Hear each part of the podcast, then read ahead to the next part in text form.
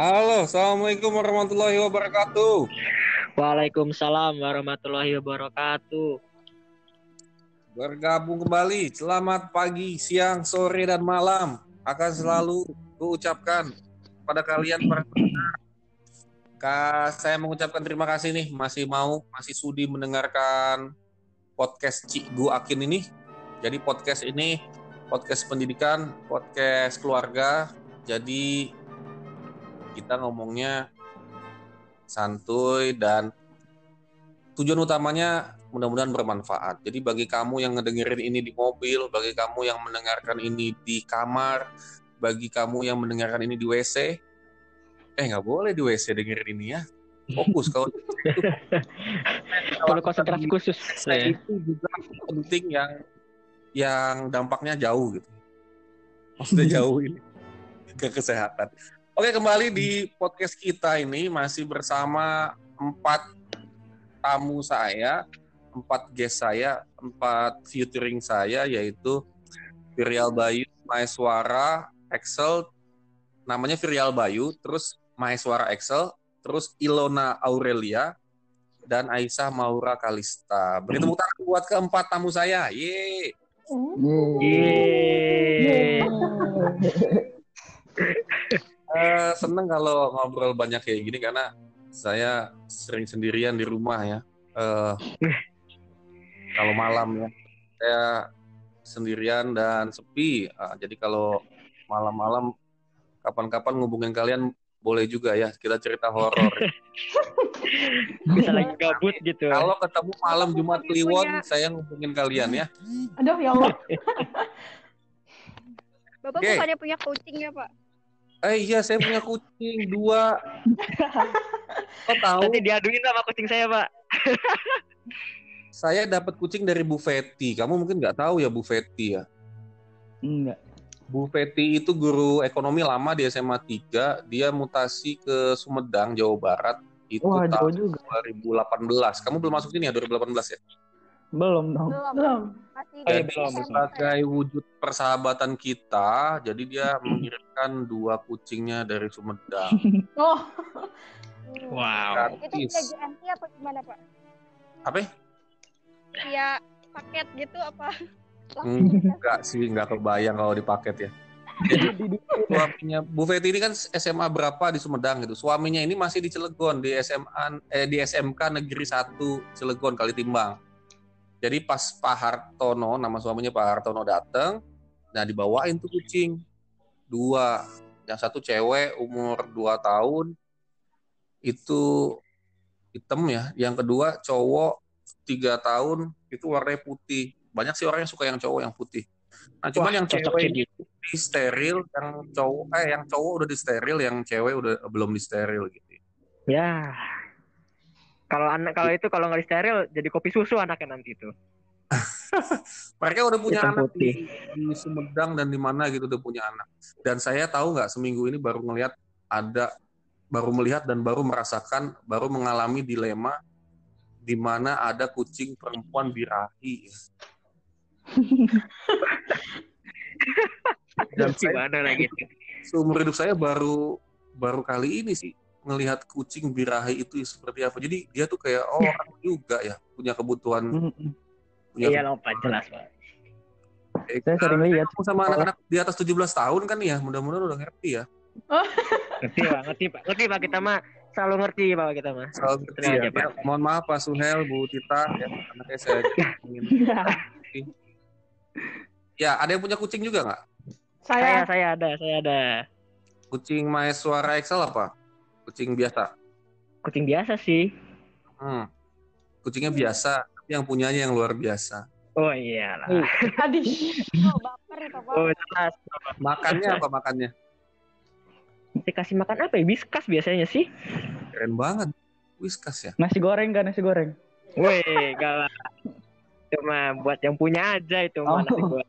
Eh, mak mahalan Whiskas daripada nasi goreng, tahu Firya. makan mewah lebih mahal dari makan yang punya. Tuh kan. Cuman bisa buat sampai 4 hari, 5 hari. Tadi Nah. Maura punya ini juga, kucing juga. punya Pak. Kucing apa? Kucing kucing biasa. Hmm, itu makannya apa? Ikan. Oh, berarti nggak makanan kering ya, kayak dry food gitu nggak ya? Ikan aja biasa ya? Enggak, dua-duanya dimakan sama dia. Oh, tadi kasih tahu kalau kucing. Persia kayak yang saya dapat ini eh, makannya harus makanan kering, dry food gitu ya. Hmm. Jadi ya Kucing elit ya. jaga sih. Ya gimana ya? Ya ngajarin kasih sayang sih buat anak ya. Karena anak Hmm. saya kakak Iya, adik benar. berantem mulu. Jadi sehari itu kayak ada 2000 perdebatan dan 1580 itu berujung pada pertarungan fisik ya. Cowok cewek ya. Cowok cewek yang satu kelas 4 cowoknya yang cewek kelas 1 SD cuman yang nyolot biasanya yang cewek kelas 1 SD ini. Oh.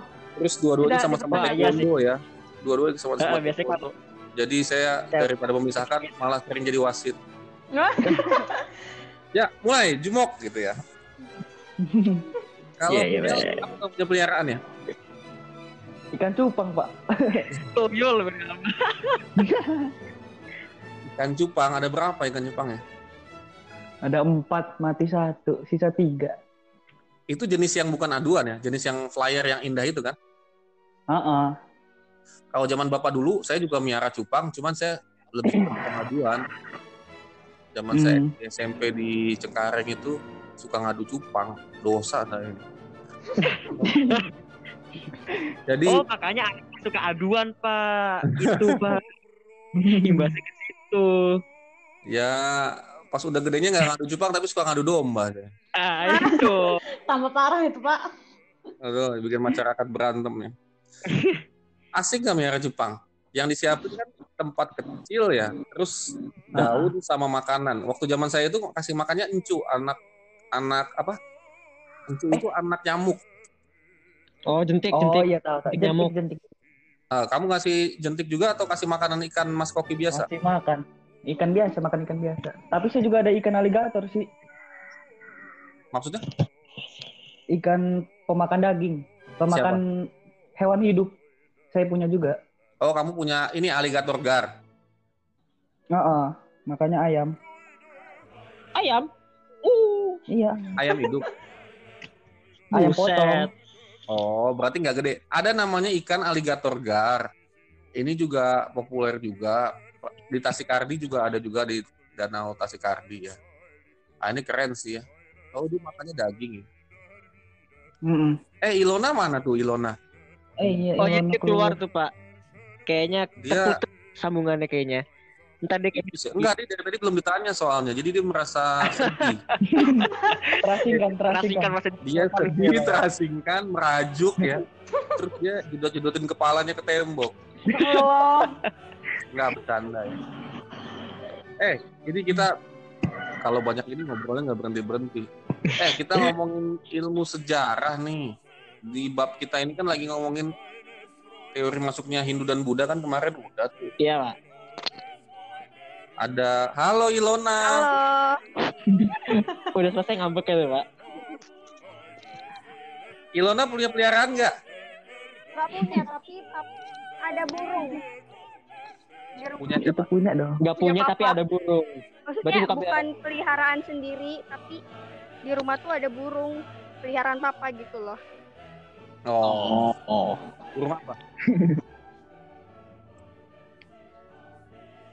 burung apa? Aduh, nggak tahu saya pak. Kamu perlu mengenal jenis-jenis burung ya.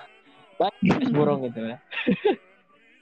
Eh biasanya generasi saya itu perkutut, puter. Kalau generasi zaman sekarang kan murai sama Kenari, kenari. Iya, kayaknya murai. Oh, kenari lucu banget. Iya. Kenari lucu banget. Kalau kamu suka burung itu karena suaranya atau karena bentuknya? Saya biasa aja sih sama burung. Oh. Gak ada yang suka papa saya, Pak. apa? Gak ada yang suka papa saya. Papa saya yang melihara soalnya. Kamu nggak mau punya peliharaan. Kamu kalau nggak punya peliharaan nanti kamu jadi pribadi yang kejam soal. Saya di rumah itu melihara adik-adik saya. Ada banyak, Pak. Kalau melihara Wah luar biasa. Ngasih makannya di aur-aur gitu ya kayak pakai beras. enggak lah. Bar gitu ya makan makan makan makan gitu. Melihara adik-adik luar biasa. Enggak, enggak, enggak. Maksudnya gitu deh. Ya udah nanti kalau kamu butuh sesuatu buat dimainin, buat disakitin buat disakitin hatinya nanti kamu melihara cowok aja ya. Nah, Oke, lanjut. Oh. Gitu. Eh, untuk ngomongin sejarah nih kan kemarin sudah belajar teori masuknya Hindu Buddha ya. Udah dengerin podcast saya, Cikgu? Udah. eh, udah kayaknya Pak. Jadi masuknya itu eh, ada lima teori, teori Brahmana, Satria, Waisa, Sudra, dan arus balik. Udahlah ya. Terus kemudian di abad yang sama juga masuk Buddha, ya. Terus, nah ini kita untuk lanjut nih kita bahas kerajaan-kerajaannya. Coba kita bahas ganti-gantian kerajaan Hindu dan Buddha apa aja yang kamu tahu, yang udah dijawab sama yang temennya nggak boleh dijawab lagi. Waduh, Oke, dimulai jauh. dari ya Bentar. harus sampai kalau misalnya nanti udah habis di siapa, nah itu dia kalah. Wadah, Oke, Ilona, Oh, Ya, kalau kalah kamu akan di apa dipindahkan sekolahnya mutasi ke SMA di Korea Utara. Apa-apa, Waduh. jangan- Aku juga jangan, pengen. jangan. Utara ya. Korea Utara, waduh berat juga. Iya, nanti kamu ini Oh, itu. makannya Ntar saya Makan jadi nasi punya peliharaan. nggak apa-apa nanti kamu dipelihara sama Kim Jong Un. Astagfirullahaladzim. Oke, Ilona, apa? Ya. Eh, kutai, kutai. Oke, sip. Virial Bayu, Eh, Sriwijaya, betul. Maeswara Excel, Apa nih kerajaan Hindu atau Buddha, Pak? apa aja Hindu udah. di antara dua itu? Oh, yaudah deh. Ini aja deh Majapahit. Oke, Maura, eh, kerajaan Singosari. betul. Ilona, Kalingga. betul. Eh Virial, Pajajaran, betul. Maeswara, Mataram, kuno. betul. Maura, Kerajaan Kediri. betul. Ilona, iya iya. Tetot. Virial, Salahkan negara, betul. Maeswara, Eh, Samudra Pasai. Eh, iya bukan sih? tetot. salah. Maura Kalista. Hah? Maura apa? Oh, Kerajaan Kalingga. udah, tadi. Atau? Tetot. Berarti yang selamat tadi Virial ya? Iya dong. Aduh. Ya, berarti nanti kalian saya telepon orang tuanya, sisanya kalian nanti besok nggak usah ke sekolah lagi. Kamu urus ke imigrasi, kamu akan dideportasi. Waduh. Dadah guys. Yang belum kesebut apa? Taruman negara belum kesebut ya. Iya dah. Udah tinggi ya, udah. negara belum.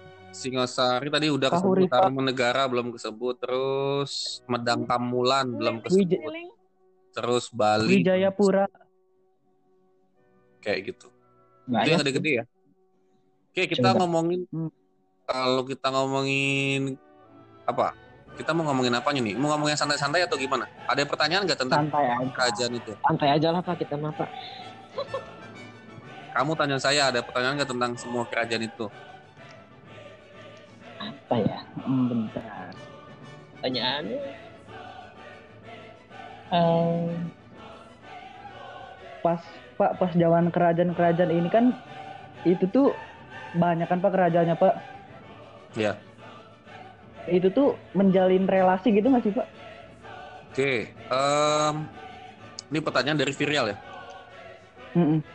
Eh, ini waktu, waktu dan tempat. Jadi nggak semuanya itu terjadi dalam satu masa. Kayak Majapahit itu abad ke-13. Abad ke-13 itu berarti 1300 1400-an ya. Terus kayak Kutai ini abad keempat. Jadi kayak abad keempat itu 400 sekian kan ya. Berarti.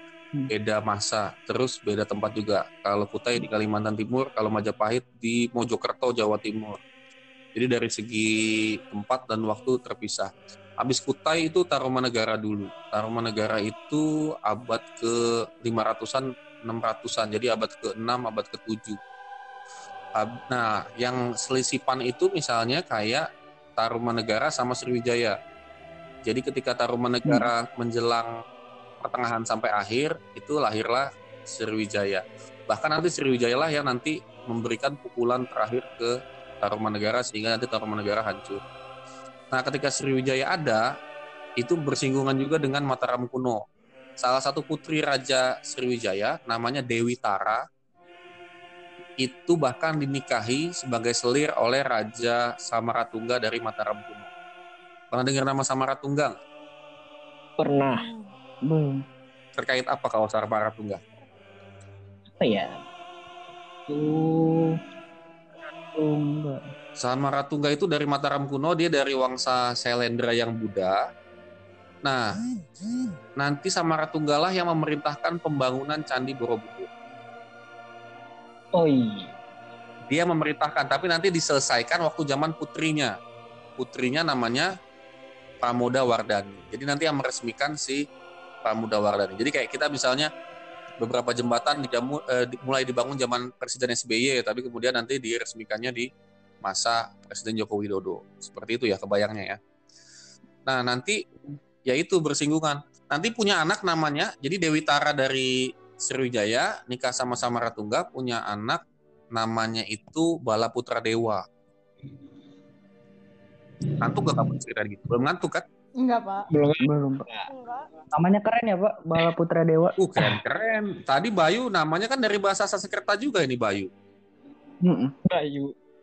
Iya Bayu. Ada lagi namanya Yuda. Kalau punya teman namanya Yuda itu Sanskerta juga. Yuda artinya pet- perang. Kayak gitu. Wah, ya. keren juga.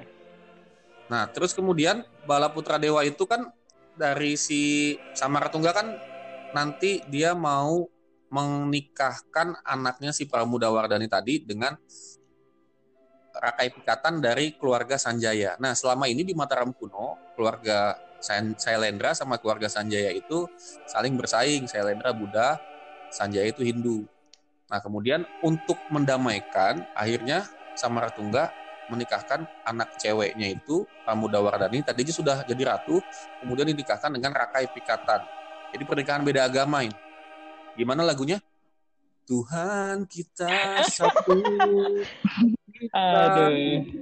sama haruskah aku lantas pergi na na na na ya kayak gitu Ya, ya, ya. maaf ya kamu barusan menderita mendengar suara saya Ada. nah jadi pernikahan beda agama tapi berkat ini bersatulah dua wangsa nah ada Balaputra Dewa. Balaputra Dewa ini kan anaknya sama Ratungga sama Dewi Tara tapi anak dari Selir. Nah dia nggak setuju tuh. Maksudnya si Balaputra Dewa eh Pramuda Wardani kalau lu nggak mau jadi ratu harusnya serahin kekuasaannya ke gue dong. Kan gue masih punya darah bapak satu bapak kan kita kan. Tapi Pramuda Wardani bilang enggak saya udah punya suami saya serahkan kekuasaan kepada Rakai Pikatan sebagai suami saya. Nah akhirnya terjadilah perang antara pasukannya Pramuda Wardani dan Rakai Pikatan di satu kubu melawan pasukannya Bala Putra Dewa di kubu yang lain. Sejarah mencatat yang menang adalah Rakai Pikatan dan Pramuda Wardani Bala Putra Dewa kalah nah itu diperingati di eh, Ratu Boko. Ada prasasti Ratu Boko. Saya berkali-kali bilang kamu main ke Ratu Boko. Itu ada di Jogja. Itu keren banget. Kalau senja kamu foto di siluet dari gerbang Ratu Boko wow itu instagramable banget. Anak senja kayaknya ya. Masih pasti dapat banyak like. Nah Bala Putra Dewa akhirnya kecelek eh, purik gitu ya. Akhirnya dia nggak mau lagi di Mataram kuno dia nggak mau lagi di Jogja. Mataram kuno itu sekitar Jogja. Akhirnya dia pulang ke kampung emaknya. Siapa emaknya tadi namanya? Hmm. Putri dari Sriwijaya tadi. Dewi Dewi Tara T A R A Dewi Tara. Nah, akhirnya ketika dia pulang ke Sriwijaya, dia nanti menjadi Raja Sriwijaya dan bukan cuma menjadi Raja Sriwijaya, dia menjadi raja paling terkenal yang membawa Sriwijaya ke puncak kejayaan. Keren nggak? Hmm. Jadi nggak dapat di satu tempat, pulang ke kampung ibunya, dia jadi sesuatu yang hebat sih. Tuh, misalnya kayak gitu. Jadi kayak gitu ya Virial ya, cukup menjawab pertanyaan kamu ya. Jadi beberapa kerajaan itu beda waktu, beda tempat, beberapa juga bersinggungan atau beberapa ganti-gantian. Kayak abis si eh abis si Mataram kuno nanti ada bencana akhirnya nanti Mataram kuno tadinya pusatnya di, di Yogyakarta pindah ke Jawa Timur Hmm. Nanti dinasti bukan lagi dinasti Sailendra sama dinasti Sanjaya. Nanti bikin lagi nama dinasti yang baru namanya dinasti Isyana. Hmm. sekarang jadi penyanyi. Iya benar gimana lagunya? Satu jadikan tujuan kita. Lepaskan segala per. Ya kayak gitu. Mohon maaf lagi Cukup. Iya, gitu. suasana. Cukup pak. Dinasti Isyana itu pertama kali dibikin sama Empu Sindok. Nanti Empu Sindok itu bikin dinasti baru, dinasti Isyana, dan kerajaannya sering disebut lagi bukan Mataram kuno, tapi namanya adalah Medang Kamulan. Jadi Mataram kuno lanjut ke Medang Kamulan, habis Medang Kamulan lanjut ke Diri, habis ke Diri lanjut ke Singosari, habis Singosari lanjut ke Majapahit. Ada juga yang konsepnya kayak gitu. Bisa dipahami? Bisa Pak.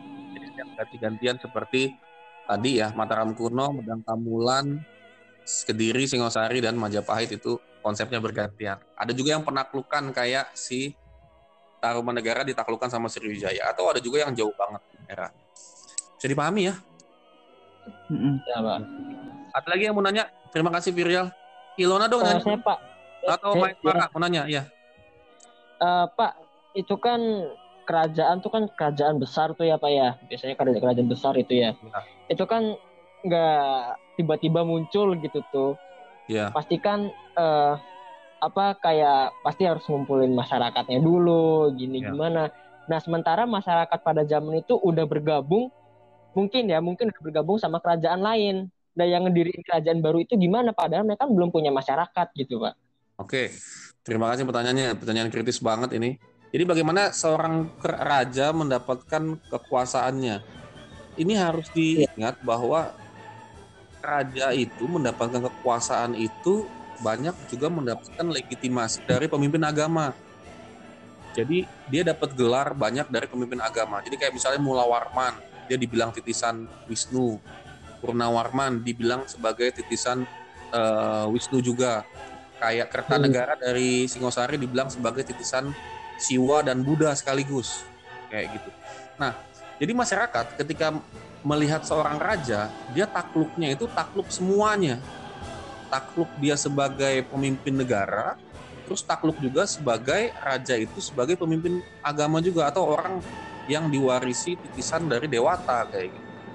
Nah, dengan legi- nih. dengan legitimasi seperti itu agak sulit ngebantahnya raja.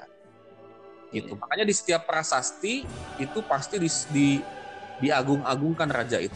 Terus waktu udah nggak zaman prasasti, zamannya kitab misalnya, kayak di kitab Pararaton itu kan ngomongin raja-raja Sriwijaya dan Majapahit. Itu juga diagung-agungkan semua itu raja-rajanya oleh para pujangga atau sastrawan dari keraton itu sendiri. Jadi ada legitimasi itu Tuhan juga tanda kutip di sini ya.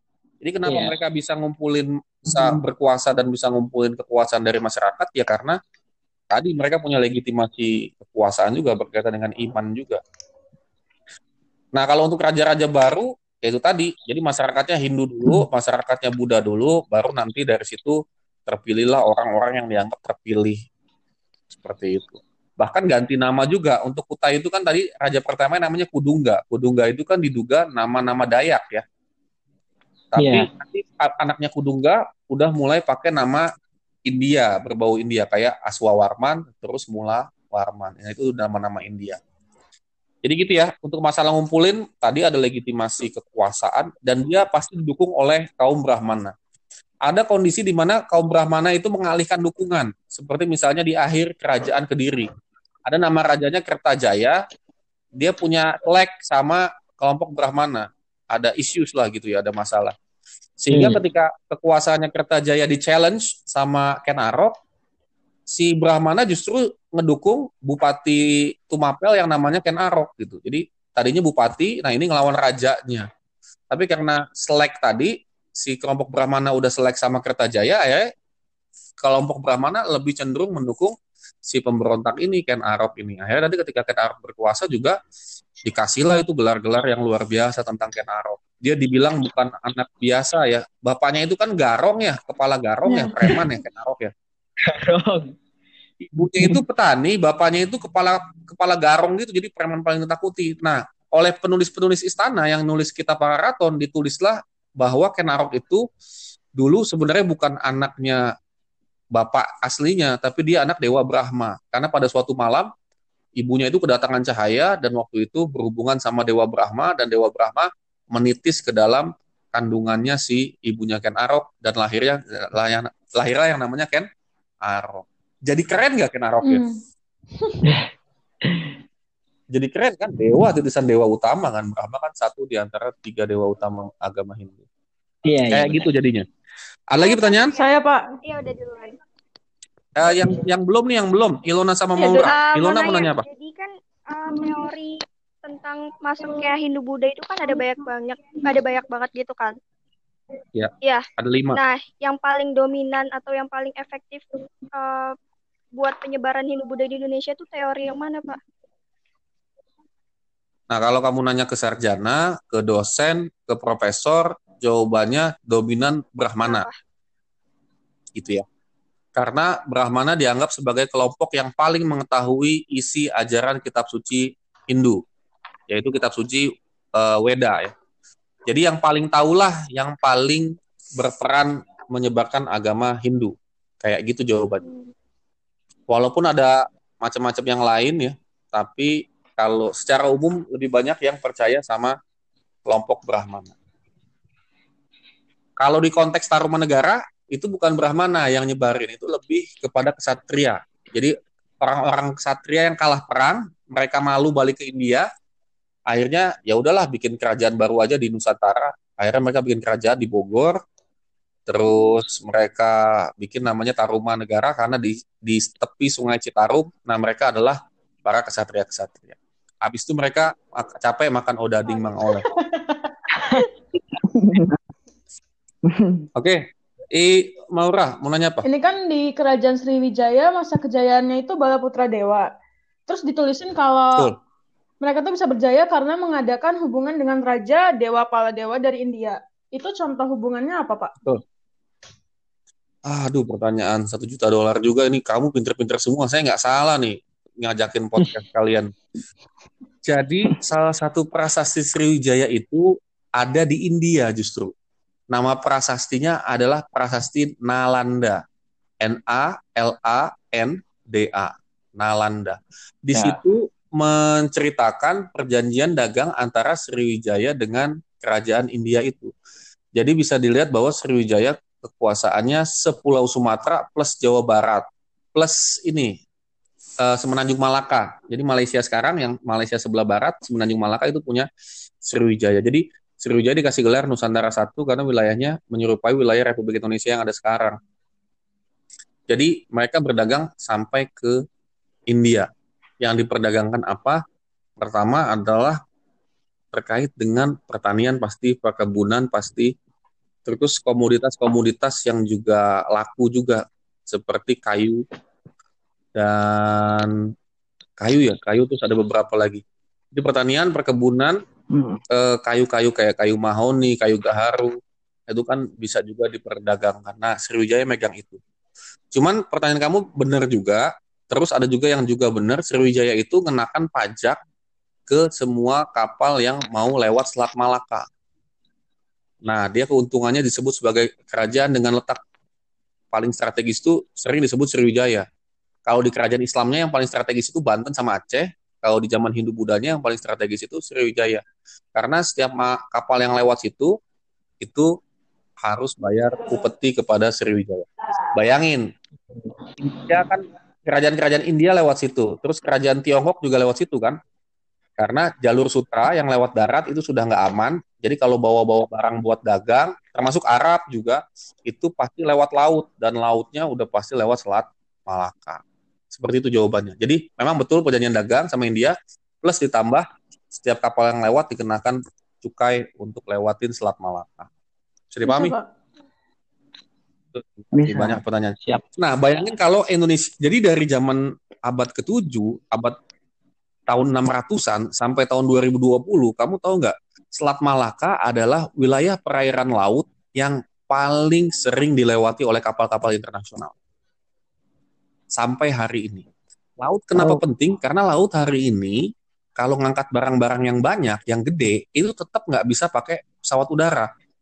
Terbatas. Karena kalau kamu ngangkut motor, mobil, impor misalnya, itu harus pakai kapal laut.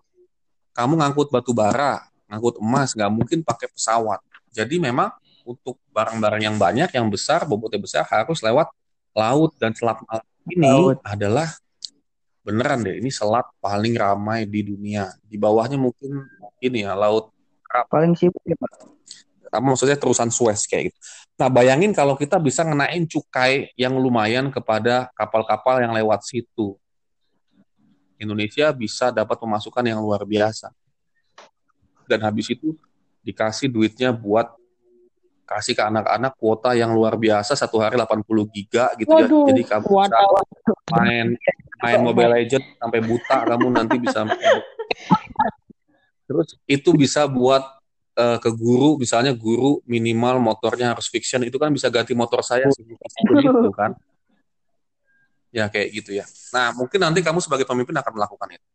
Amin. Amin. oke saya pikir sampai sini dulu ya. Terima kasih banyak.